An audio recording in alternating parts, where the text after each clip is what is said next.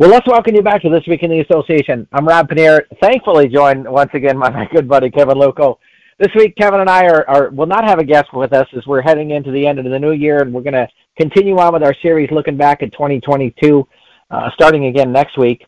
Uh, but Kevin, I want to just kind of talk here about the the biggest news that we saw this last week. Now, th- this came out um, after you and I had had, or after Carter had been on last week, and I talked about it a little bit in the show, um, just kind of recapping stuff going on. Greg Tagert going to, to Winnipeg. You know, a guy with a lot of experience. Just a, seems a little bit of a surprise move in a way. Well, let's backtrack a little bit. Let's just be honest. Um, I, I think we probably just finally have burned all of our bridges. Nobody wants to be on the show with us anymore. So it hasn't got that bad yet. I think we'll be we'll, we'll be scraping the bottom soon enough. but there was a uh, interesting Thursday morning news drop, I'd have to say, out of Winnipeg, and um, one that I would say was, if you know, we brought up all kinds of names, and you know, in that whole time period that we were suspecting people, Greg Tagert's name never came up, um, so it was really a caught me off guard when I saw the news on Thursday morning while I was at the at the repair shop that uh, Greg Tagert was going to be managing Winnipeg. You, you know, a, a guy clearly who is a, track record you just can't argue with. You know, uh, over a thousand victories, has won championships, has won. You know, has veteran guys in in Gary South Shore, and and then battled for a bunch of years and became the most annoying manager in the league with those those young kids out there that he figured out a way to win with. You know, he was one of those guys that figures out a way to win with clubs, and and the you know, it seemed like the the the thoughts out there online were not very positive about this move, but it's like this is a guy with a proven track record. It it seems surprising that there is such a negative kind of thought about this here when when the guy has been such a winner. I think it uh, a lot of people have been. I hate to use the word, but annoyed by you know um, uh, what's been known as Tagert ball but within that, it has also been out of necessity, as you had alluded to earlier, that a lot of his teams had a lot of very young guys, and instead of trying to get them to try to keep up to other teams' veterans, they had to establish their own different kind of game and try to win games that way. So that's the image that is planted in the minds of people. That's the last image they saw before Tagert was signed to the San Francisco organization. But as he also alluded to, Tagert had some teams earlier in his time in Gary where there were a few more veteran pieces to it, and it wasn't necessarily the Tagert ball that um, everybody's become to known. So I think um, you know you always remember the last thing people did, and I would imagine with Winnipeg that Tagert's not going to have the salary restraints that he had in Gary's system. So I, you know, I, I'd say let's um let's let the jury be out for a while and let's see what Greg Tagert does with a team in Winnipeg that I think will have uh he'll have a lot more weapons than he had in his last few years with the Railcats. Yeah, I think you're talking about the biggest difference there, Kevin, is that Winnipeg expects to win. I mean, all the owners expect to win. I, I don't mean to make it sound like Gary's any the expectations are any less than they are in Winnipeg because they're not. You know, Pat Salvi wants to win there in Winnipeg just as much as Stan Katz does. So I, I you know I'm not going to deny that anyway.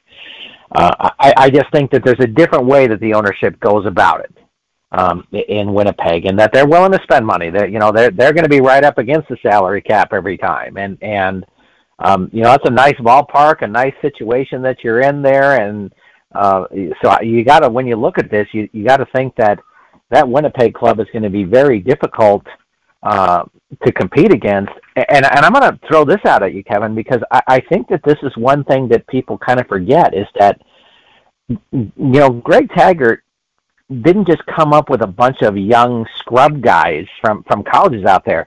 Let, let's consider that Daniel Miner a few years ago was the best pitcher in the American Association. Colin Willis was just a flat out stud that this guy found from out of nowhere.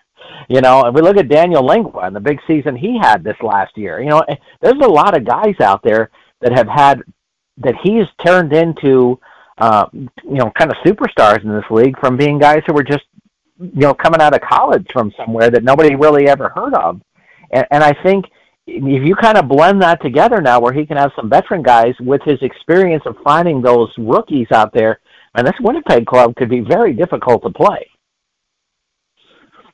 Yeah, I think you. I think you make make several good points there. That it's going to be a good mix of youth and experience, and as we know in this league, if you've got young guys that can come in and contribute and put up damn near um, veteran like numbers right away, that is a huge bonus in a league like this. And I think I was reading a little bit on Tagert too that um, one of the his good traits too is is is the work that he puts in before he signs a player. That he'll go in, he'll look at the stats, he'll talk to former teammates, former coaches, and just find out about the player too, and find out that player is going to fit into his system. So, you know, I say let's give the let's give it a season in Winnipeg and let's see how everything shakes out. You know, and the point you're making there, Kevin, a, a few years ago, and I, I don't remember the player's name, and it doesn't really matter to be honest with you, but there was a player that had an incident in St. Paul one night, and and Greg was like having none of that. A guy was gone the next day. It was one of his top players, if I remember correctly. Was like second on the team in hitting. But he's you know he's ex- his expectation is you're going to come in there and you're going to conduct yourself like you know like a man. You know you're going to do things in the right way that represents the team well. So. Um, you know, no shenanigans out there with Greg Tagert. He, his expectation is you're going to fit in well with that roster, and, and I'm kind of curious. Do you do you see this team being significantly different in terms of the makeup in comparison to Rick Forney and how he built the club? I don't think so. Like we had talked about, I think the strengths are going to be you might see younger players that are going to contribute more as opposed to just being guys to fill up uh, the quota of rookies. You know, you're not some of these teams you see, your rookies are going to be your backup catcher, uh, barely utilized bullpen piece, and a few others that don't make an impact. Whereas I think with the Goldeyes, you're going to see rookies on the team that are going to be ready to step in and play major roles in the ball club. Yeah, I, I think you're right about that, Kevin. And um, I think this can be a very fun fun team to watch. I'm I'm curious. We you think we're going to see that four man rotation making its way up there to Winnipeg? That would be interesting to see because it, it really seems to be going against the grain of what we're seeing in baseball now, where especially on the minor league level, you play six games a week and you've got sometimes you got six different guys starting, and a lot of times that leash is very short too. So it'll be interesting to see if he does find four guys that could work into that system and stay effective throughout the year. Yeah, it will be interesting too to see what the impact of him being around the Giants organization and how they do things, how that might change his managerial style for next year. So, uh, not to mention, see, he know, saw a lot of a lot of minor leaguers play last year too, and guys that I'm sure he um, kept a little mental notebook on too, where if he sees a guy that gets released by the Giants and he thinks that they've got that little something in them, well, he's got a connection right there to get that player to Winnipeg. Yeah, so Winnipeg should be a very interesting club this season, and uh, kind of, you know, was in that spot last year, uh, just making the playoffs. Uh, um, unfortunately, I, I you know I think they had a very legitimate shot at knocking Fargo out. Uh, for, unfortunately, Max Murphy breaks his leg in game two, and and you know it was kind of a foregone c- conclusion that they were going to you know drop out of the playoffs at that point. But uh, you know this, this is a I think a little bit better pitching staff for them this year, and um, it'll be interesting to see what Greg's able to do with that because if they're if they had a little bit better pitching last year, I think that they could have easily been the champions. Uh, that was a very good club. That did seem to be the bugaboo of the Goldeyes the last couple seasons too, as uh, starting pitching just didn't seem to be up to previous Winnipeg Goldeye standards. Uh, some other big news around the American Association: Christian Correa got his shot there at, at affiliate ball. And, and Kevin, we love this guy. Fun to talk to. Exciting he's getting this opportunity.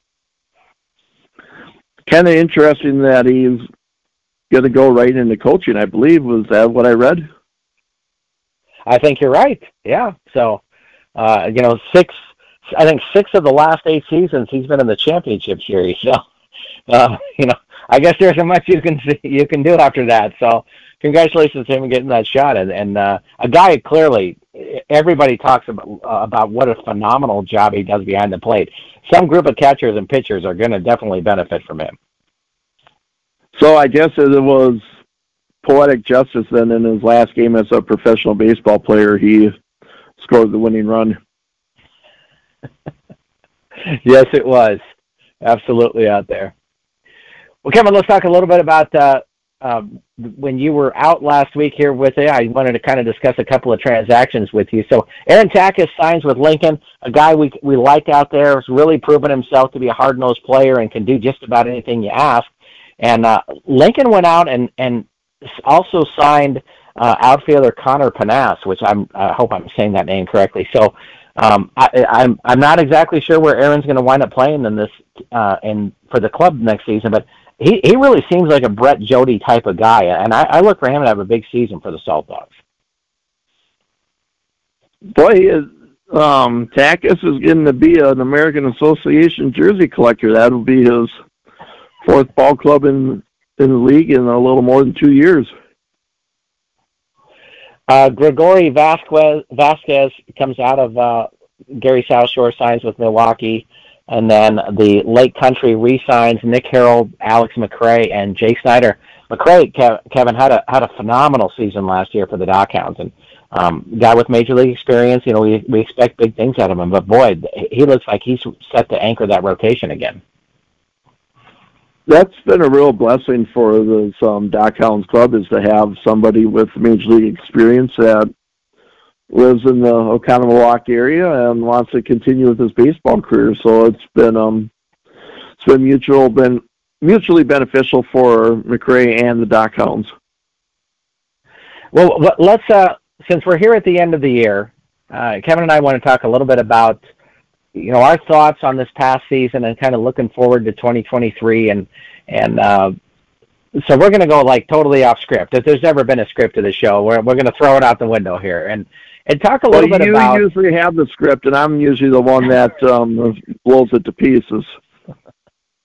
well, see, now you don't got to worry about that here tonight. We, we had a new team in the league last year, Kevin, Lake Country. Uh, you know, good. It seemed like got good fan support. Ballpark looked good. Both of us were out there and got to check it out. Um, looks like there's, you know, there, there's still a, a kind of a work in progress there.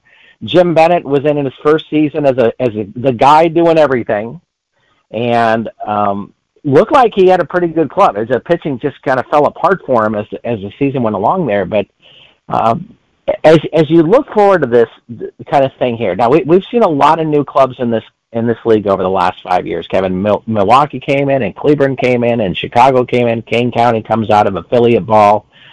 Uh, I mean, that entire East Division you know, right now, with the, with the exception of Gary, is is new teams to the league within within the last five years, and you know, I, I worry, Kevin, because you and I were talking uh, uh, about a story about Kane County and their behind in payments on on the ballpark. And I, I I worry sometimes when you have these new teams come in about the stability of the league. Are you feeling like the league right now is in a great spot, or are there some some concerns that you may have about what's going on out there with some of these ownership groups? If there were concerns that that's the level in which it would be, and it would be from the ownership point of view, you know, in going though and reading what's going on in Kane County, I really can't believe how much they are paying in rent to be in that ballpark. I I just I could not see any team paying that much rent in a ballpark in which you'll have at best 50, maybe 55 home dates a year. I can't see a, team being profitable playing there, and I'm I, I was just I was stunned. Maybe I'm not seeing things um the right way. Maybe that's the norm, but to me, it just seemed like the what they're what they're paying for rent just seems to be astounding. And I I just think it's it'd be mutually beneficial for the team and the, whatever the group is that owns the ballpark to maybe work out a better deal where and to me too it seems like uh the ballpark needed a little bit of spicing up too. So maybe it's something where the team and the wherever the board is that runs the ballpark can form more of a partnership as opposed to uh as opposed to a a landlord tenant sort of setup of, of which it seems to be right now. Well, you know, the interesting thing about this, Kevin, is that we, we don't often talk about ownership groups on the show here. Um, but, but I think in the last, you know, since May, uh, th- there's been some stories out there in ownership that if you're a casual fan watching the league, or even if you're you know a diehard fan, you got to start having a little concern about some stuff. You have Sioux City before the season even began. John Roos is kind of battling with the city about new seats and talking about the team would be moving, and there's a lot of speculation that there may not even be a Sioux City Explorer team next year. And then you have Sioux Falls that got a new ownership group trying to battle to get a a, a new ballpark somewhere there in Sioux Falls. That looks like it's almost foregone conclusion, but you know, you never know about how that might materialize out there. Then you have Kane County and their situation with their rent. You and I have been, you know, kind of critical about Kansas City and some decisions that they've been making here recently. I, you know, I, I think if you're a, a fan out there watching this right now, you're you're kind of going, man, what's kind of going on in this league? Because it seemed like they were really moving towards an incredible amount of stability, and I don't know if that's true right now sometimes you have ownership groups that they will run a baseball team like a business and because that's what they know. If you own a baseball team you've done something right to have the money in which you need to operate a ball club.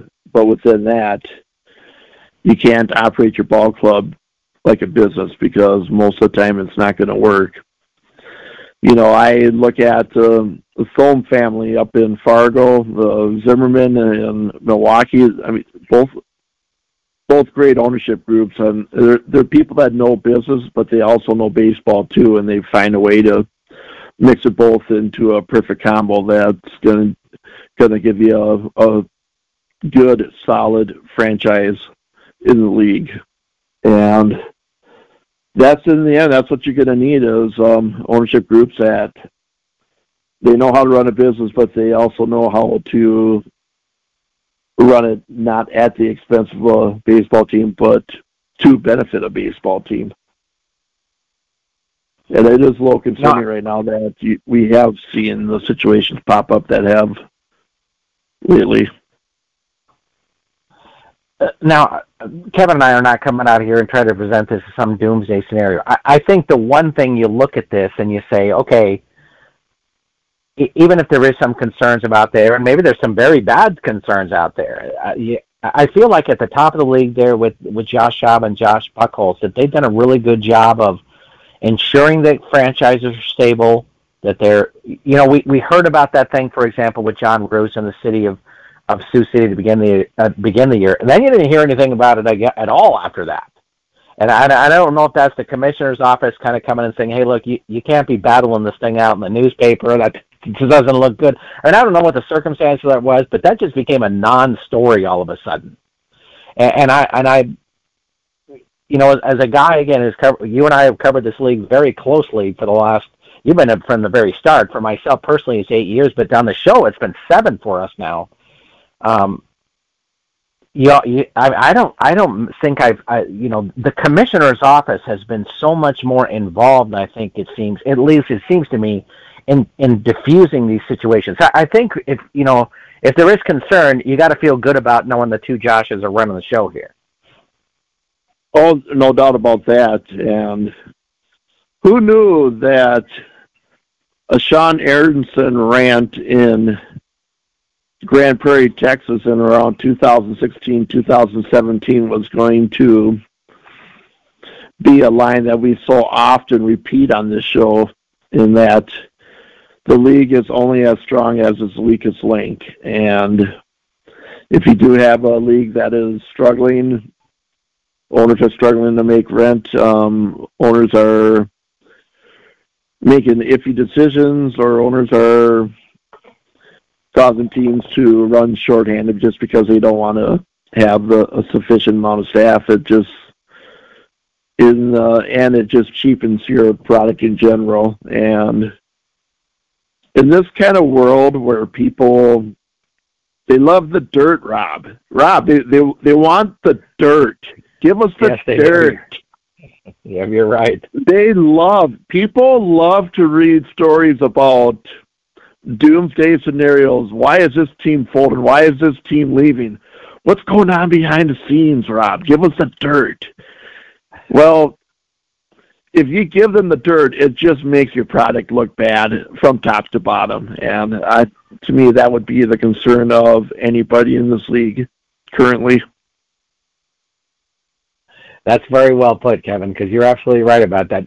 I, I would honestly say nine times out of ten, somebody that reaches out to me in a text message or Facebook or whatever is to ask me something like what has happened with this? or you know what does this mean? I mean they're they're looking for the tragedy out of the circumstances. Never like man that was a nice move. You know it's it's barely ever something like that. So you're you're absolutely right. And you know i think too kevin an interesting thing going to that comment by sean when we're talking about a grand prairie amarillo situation four or five years ago you, you knew the league had some issues i mean you know I, I mean i was at a grand a grand prairie weekend series against the St. Paul Saints. And I, and, and I was joking with Kevin the whole time. I, I I literally could look down from the press box and count the number of fans that were sitting down below me. It's like 25. Okay, now I don't know what attendance they were putting out, and I, if I remember correctly, it was in the it was like a thousand they were claiming. I was like, I know I'm not watching that many people out here. I'm looking.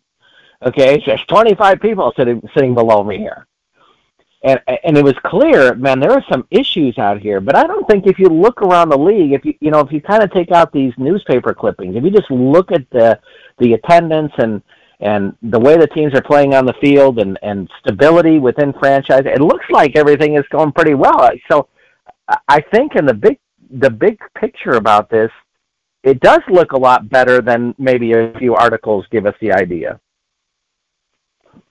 No doubt, because um, you know, when you look at the what's the, in the world of customer service, they, if you have a good experience somewhere, you're likely not going to tell many people about it. But if you've had a bad experience, you're likely to tell ten.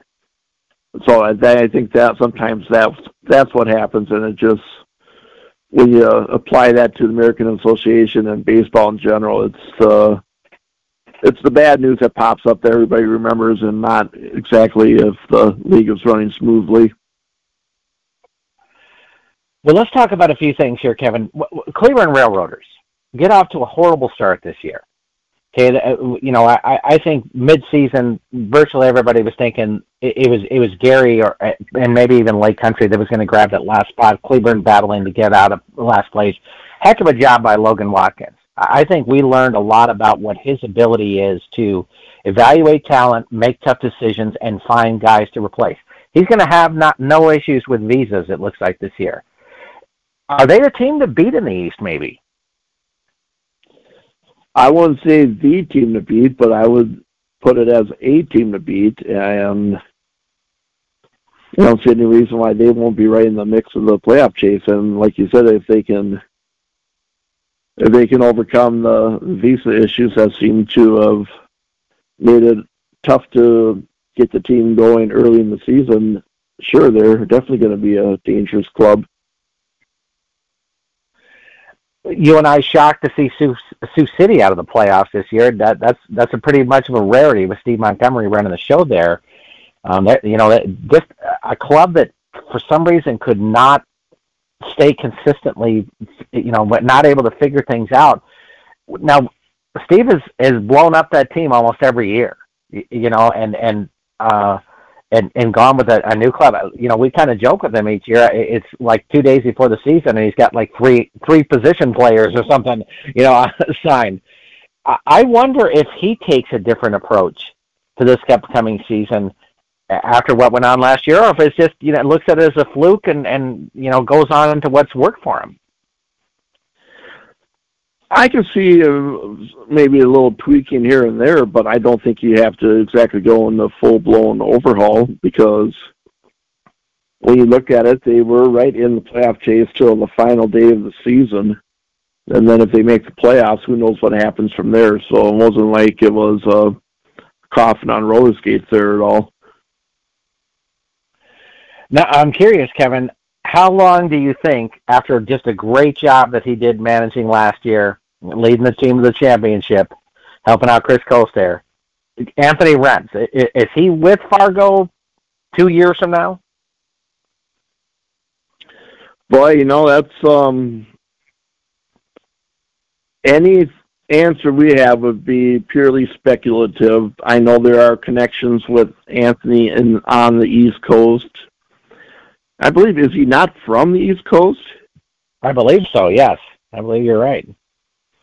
So it wouldn't surprise me if the right offer came up that he would go back out east. But you know, as we had uh, talked with him during the right after the championship, he's pretty entrenched right now in the Fargo community too. So I guess um any guess you and I would have would be purely speculative. So I really don't want to go one way or another on that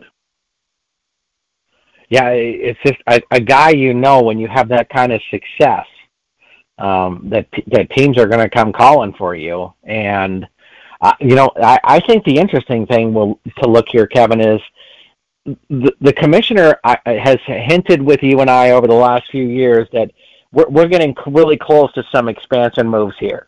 I, I think the economy in the country this year delayed that move for 2023, but I, I think 2024 you and I are looking at at least two new teams in the league, if not four.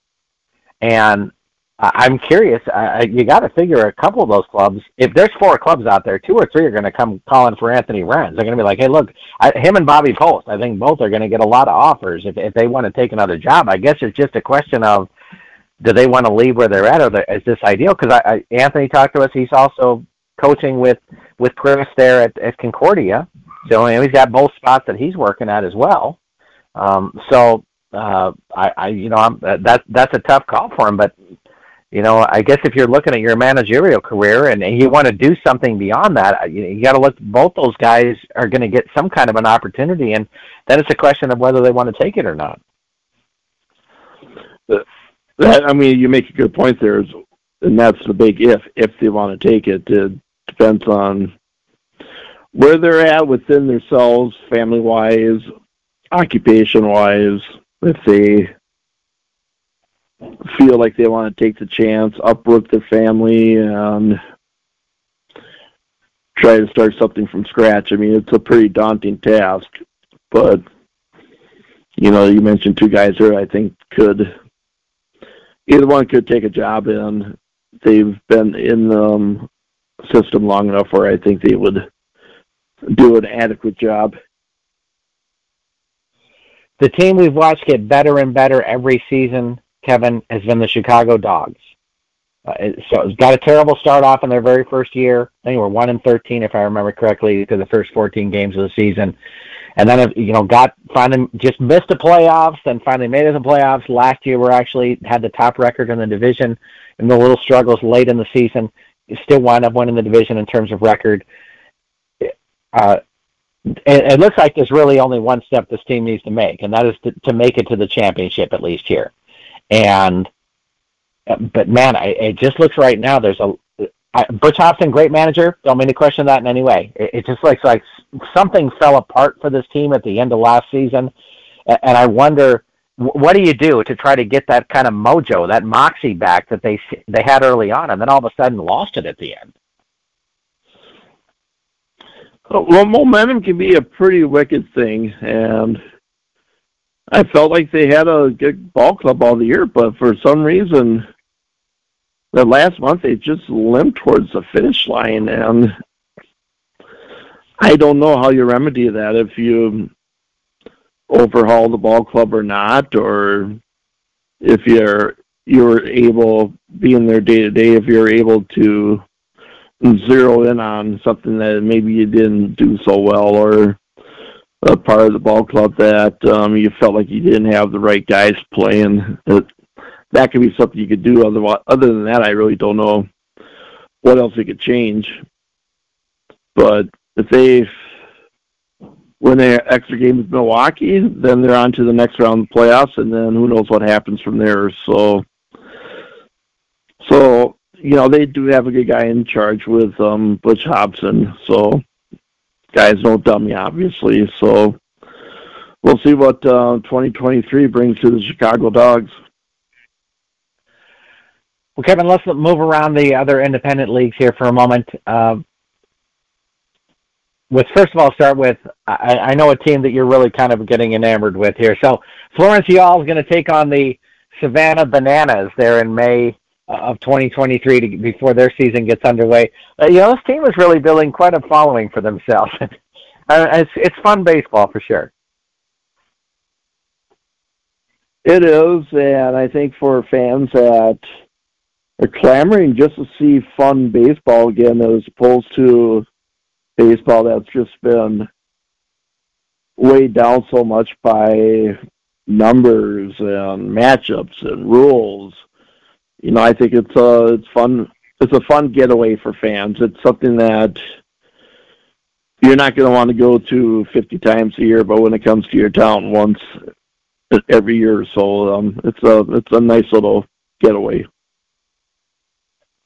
Yeah, just just uh, the atmosphere around is a lot of fun, and and you know they do some wild stuff there for a road team. You know you gotta you got to like what's going on there. So no, no doubt about that. So it should be a fun endeavor there for for Florence. Uh, also, uh, the Jackals, the New Jersey Jackals signed former major major leaguer uh, Vin Mazzaro uh, will be uh, they're probably anchoring their starting rotation next year. So uh, that looks pretty good for them. Atlantic League action. Rich Hill signed with the Pittsburgh Pirates organization. Former Duck. I don't know if I mentioned that last week, but I'll mention it now just in case I didn't. So we'll throw that out there as well. And I think that is all that has gone on around uh, independent baseball over the last week here, Kevin, and uh, we're getting into January, Kevin. You got to figure that uh, now that Greg's in place there, that Winnipeg's going to be looking at, at, at players, and all of a sudden we're going to start to see some signings. I think in the next month we're going to start to see a, a lot of teams reaching out to start getting contracts in place. You know, tracking back to Rich Hill, I was I saw that transaction today, and Pittsburgh is going to be his twelfth different major league ball club. it just goes to show you if you've got a, if you got a, if you're a left-hander and you're somewhat effective, um, there's always going to be a team that's going to give you a shot. But what did back to what, what did Moyer reach? About, Let me just ask that? Kevin, what did what did what did Jamie Moyer reach? Didn't it like 19 teams or something? I'm not sure, but that was the exact guy I was thinking of when we were talking about Rich Hill too. Okay, please go ahead. I'm sorry. Uh, getting back to what you were talking about, um, I think as Major League Ball clubs shore up their roster, training camp rosters, a little see more guys getting phone calls to sign when they know for sure that they're not going to have a spot on the major league roster. So I think you will see the signings ramp up um, once we pass the new year if fans keep in mind 45 days about until spring training gets underway for major league teams. So that's not very far away. And um, um, so we're going to start to see a lot of this action start to come together. And hopefully this year all, all this talk about contraction of minor league teams and what this is going to mean for independent ball we're going to actually see to come to fruition.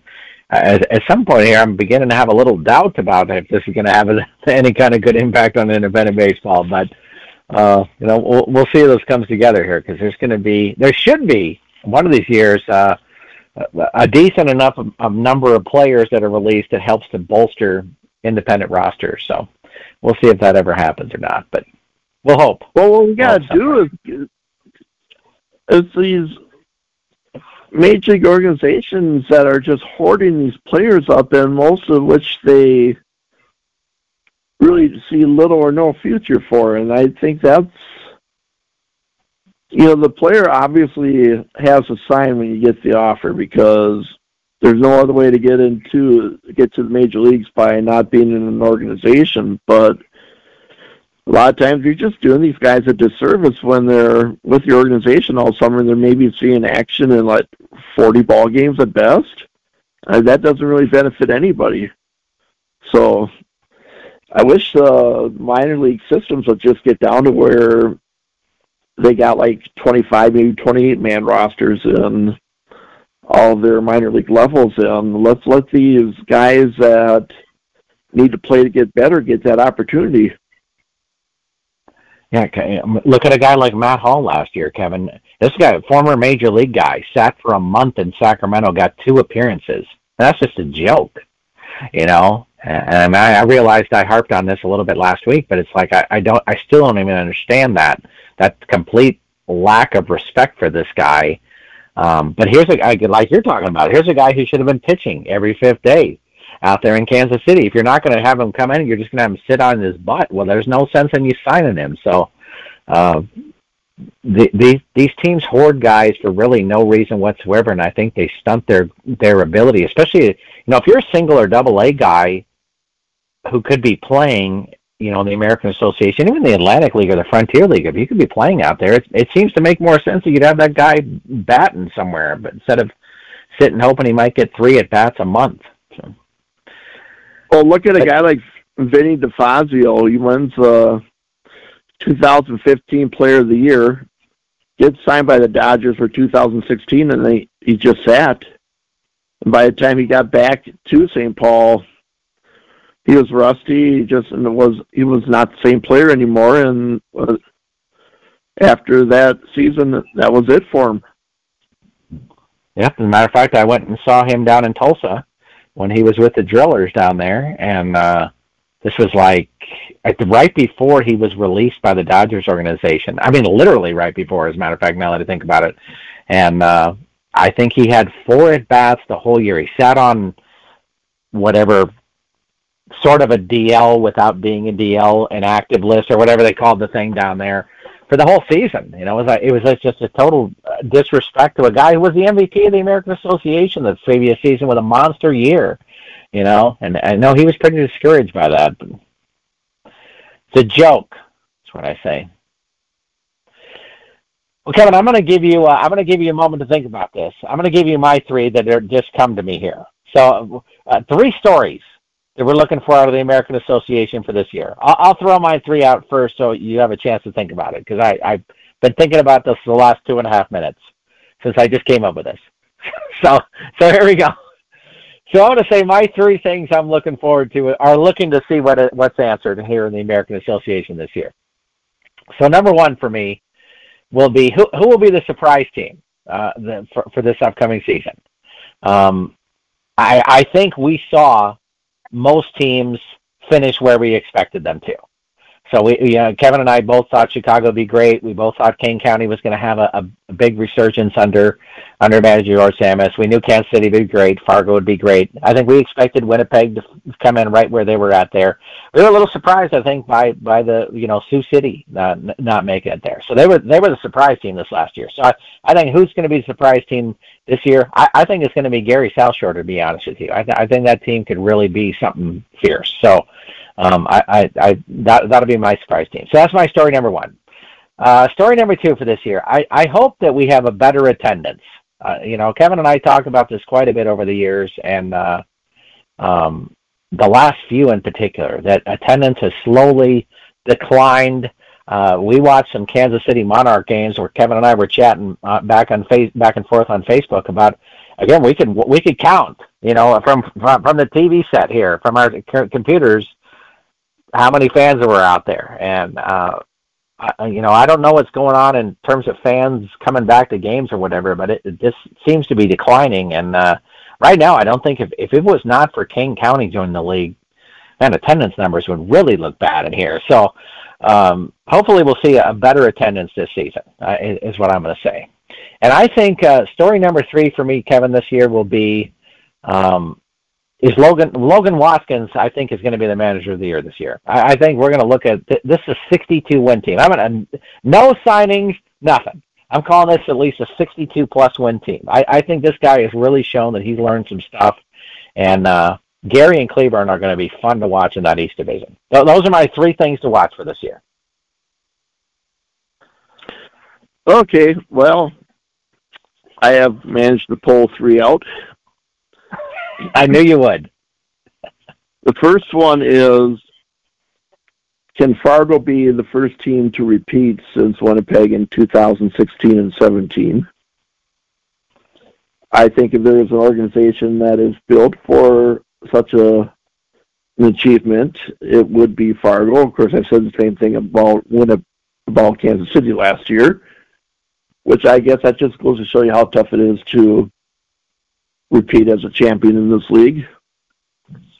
Um, number two, are we going to see somebody that's not in the league become that next Adam Brett Walker kind of an impact player? And what team will it be that picks up that sort of guy? And three, what impact will the allegiance between the American Association and the, the Australian Baseball League be this season? Will we actually see an influx of Australian players, or is it just pretty much a media thing where they're just exchanging games back and forth? Oh, I like that last one in particular. I, you know, I, you know, I, I, I think to this day, Kevin, we still don't understand what Major League Baseball partnership means. I don't think anybody really does knows what that means. Okay, so I, I, I like you're saying. I hope this is something where you say Australian. We'd see more Australian players in the American Association. You know, come up here, or or uh, coaches or managers would come out here from there and and and be involved are more they'll choose more American Association guys to head that direction or something. I I hope we see something where we can tangibly go, yeah, we see what this partnership is all about. That that would be nice. And I think it'd be key too for some of these Australian players that are just playing national team games uh, to get a full season where you're playing 100 games. Granted, you know it's an interesting season in Australia, but it's not a very long one. So I think it would only help some of these younger guys from Australia to get a full season of baseball where you're playing playing 100 games and having to figure out how to get yourself ready to play that many as opposed to just doing like the four games on a weekend deal. I think that would be excellent, and, and you know, especially now that if you're if you're a guy in Australia playing baseball. You think you have a legitimate shot at playing professionally in the United States. Well, it's great that you're getting in to play in front of your own home fans and enjoy playing in your own country. Four days out of the week is really not cutting it. I mean, you can't have those three days off like that. You got you got to be able to play six days a week, and uh, so you know, getting out here to for professional leagues, even if it's Atlantic or American Association or Frontier League or whatever, gives you that chance to really learn what that grind is like. And I, I think that's the hardest part, Kevin, because we we've talked to a lot of guys who came out of college and you know had big numbers, and then we're like, man, it's just unreal that you're playing all the time like this. We, um, Weston Muir was a guy who was kind of talking about that. Is that you know you're you're you're playing all the time, and um, that's just just the mental part of that alone, I think, is something that you you, you don't know you can do that until you actually do it. So, uh, I, I think these guys really need to understand what what playing every day or six days a week or whatever for five months looks like. Good point. That's my thought on it. Well, Kevin, before we uh, turn to the Kevin Luco final thought, and, uh, now you and I have talked a lot about traveling around, great places to eat outside of ballparks, or what you know, what's the perfect thing to eat um, at you know inside like great milkshakes in Milwaukee or whatever. But you know, I don't think you and I have ever discussed Christmas dinner. Uh, you know, all this time we never really had holiday dinners in general. I don't think we've ever talked about. But what, what what's the ideal Kevin Luco Christmas dinner look like? It's not nothing that I am having. To me, I think Thanksgiving and Christmas both is a traditional turkey with stuffing and potatoes and and yams with marshmallows on top. I know, like you know, my family just did Christmas and we had two big heaping pans of lasagna, and I guess that's kind of become a tradition. And you know, I'm I'm I'm okay with that, but I'd rather have that old traditional smell the smell the turkey and hope you don't eat too much turkey and stuff and not have enough room for the sugar cookies afterwards. And you know, I could do like the ham with the scallop potato thing too. I've we've also done that, but I'm a traditionalist. I I gotta have a turkey and hope that the bumpus mutts don't come over and steal it. yeah, I'm with you on that. I I, I think tur- to be honest with you, turkey is one of my favorite things to eat. I absolutely love it. And I know that everybody goes out there and talks about turkey is dry or whatever, but my wife, who went to culinary art school, cooks a very moist and, and just a fantastic turkey. It is fantastic. And um, as a matter of fact, it's not reserved for just Christmas and Thanksgiving. At least twice more during the year, I will talk her into making me a turkey, and because uh, I just absolutely love it. And so I'm I'm 100% with you. And when people serve something out of the ordinary, I'm like, what is going on here? How could you do that to me? So I'm with you. Good choice. And that might Kevin. be that that might be the first time you've ever heard the word moist on the show. Hopefully the last for sure because I can't think of a good context otherwise. So uh, hopefully that'll be it. And with that thought, Kevin, the Kevin Luco um, final thought for this week. Well, you know, I had absolutely nothing, but you know, after work today, I went to a happy hour, and in the it was a strange scene. I'm at happy hour with my wife, but we're not even sitting anywhere close to each other at the bar. but um she was there with her son. They they have some kind of thing they do where he cleans tables and then they give him a free meal for doing it. And so we did happy hour, and then afterwards, as we're we're getting ready to leave, where I did happy hour at, there's the bowling alley. And I got to talking to someone that I've known since I was like 18 years old, and we were talking about bowling. I was talking about getting back into it and everything. And we got to talking about dogs, and I talked about how I how the fifth dog in our house um, appeared while I was on a baseball road trip, and he said, "Road trip, baseball? What what what are you what are you doing for that?" I said, "Well, I get around to American Association cities, and uh, my friend and I do a podcast covering American Association baseball." And he's like, "Wow, well, that's really cool."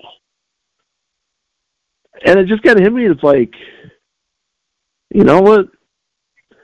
Maybe something I guess you know you and I maybe take for granted at times. As this is just something we do every week, um, twelve months a year. But you know what? At that moment, I thought, you know what? I guess I am pretty lucky that I get to do this and I get to go out and go to a lot of these American Association cities and just um, interact with the people from throughout the league. So, you know, it's, uh, it gets to be a grind, especially during the holidays. I had to miss last week, end up doing family stuff that in the end, sometimes you just need someone to tell you how lucky you are to actually feel like you are. I cannot agree with you more. And uh, for all those guests that have come on and talked with Kevin and I during the year, and all those people that we've come across as the season's moved along, and um, and there's been a lot of them. Uh, we're very appreciative of every person that has helped to make this show. The people that come out there and listen and find out what uh, what insights and analysis Kevin and I have, as well as listening to our guests and and and you know we've had great guests this year. I, I've been very appreciative of uh, players and, and managers and coaches and general managers coming on the show and talking with you and I this week. We had fans and and uh, how um, what's the word I'm thinking of here? Um, uh, we had a billet parent. Yeah, yeah, there we go. Yeah, host family. That's the term I was trying to find there. The person is in charge of host families uh, uh, with us. We got to spend a long time with uh, Jenna Andrici this year. We traveled around taking a bunch of pictures and uh, did a great job with that. So we got to spend a bunch of time with her as we traveled around and came across her during the season. And uh, she provided great pictures for Kevin's power rankings as well. And I am appreciative of the great job Kevin does and uh, not only providing great analysis and commentary on stuff that's going on and and making this entertaining, but uh, just you know his love for the game, this particular game. You know, uh, um, they've ruined Major League Baseball for both of us in lots of ways, and and it's nice that the sport that we grew up loving we can still enjoy like we did when we were kids, and uh, it's because of this league and the things that they do. So, very thankful for that, and looking forward to what 2023 has to offer to you and I. I got nothing to add to that. Well, right on. Well, I want to thank Kevin here for joining me again this week. And uh, next week we'll be back on with our uh, look back at 2022 as uh, Greg Tagert and Anthony Renz will be coming up here with us soon, and we're going to have our Chicago dog guy next week, I believe, here. So um, we'll catch him on that particular point. So once again, for Kevin, I'm Rob. We'll see you next time on This Week in the Association.